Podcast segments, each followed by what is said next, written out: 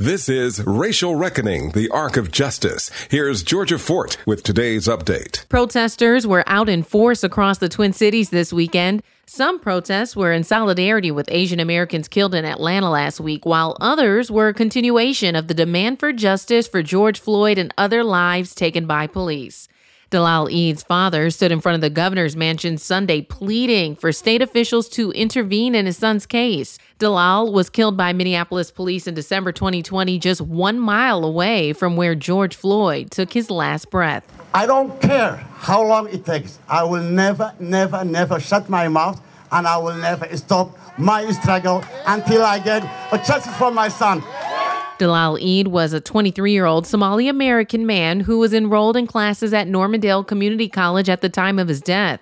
The police have released disturbing footage of their raid on Dolal Idd's home after he was shot. His parents and siblings say they were terrorized.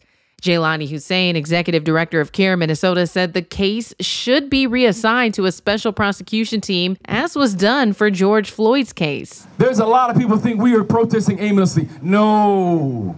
We are protesting with a purpose. We have eight bills we are trying to pass in the House right now in the state of Minnesota. Meanwhile, jury selection for the Derek Chauvin trial continues. So far, 13 people have been selected to serve on the jury.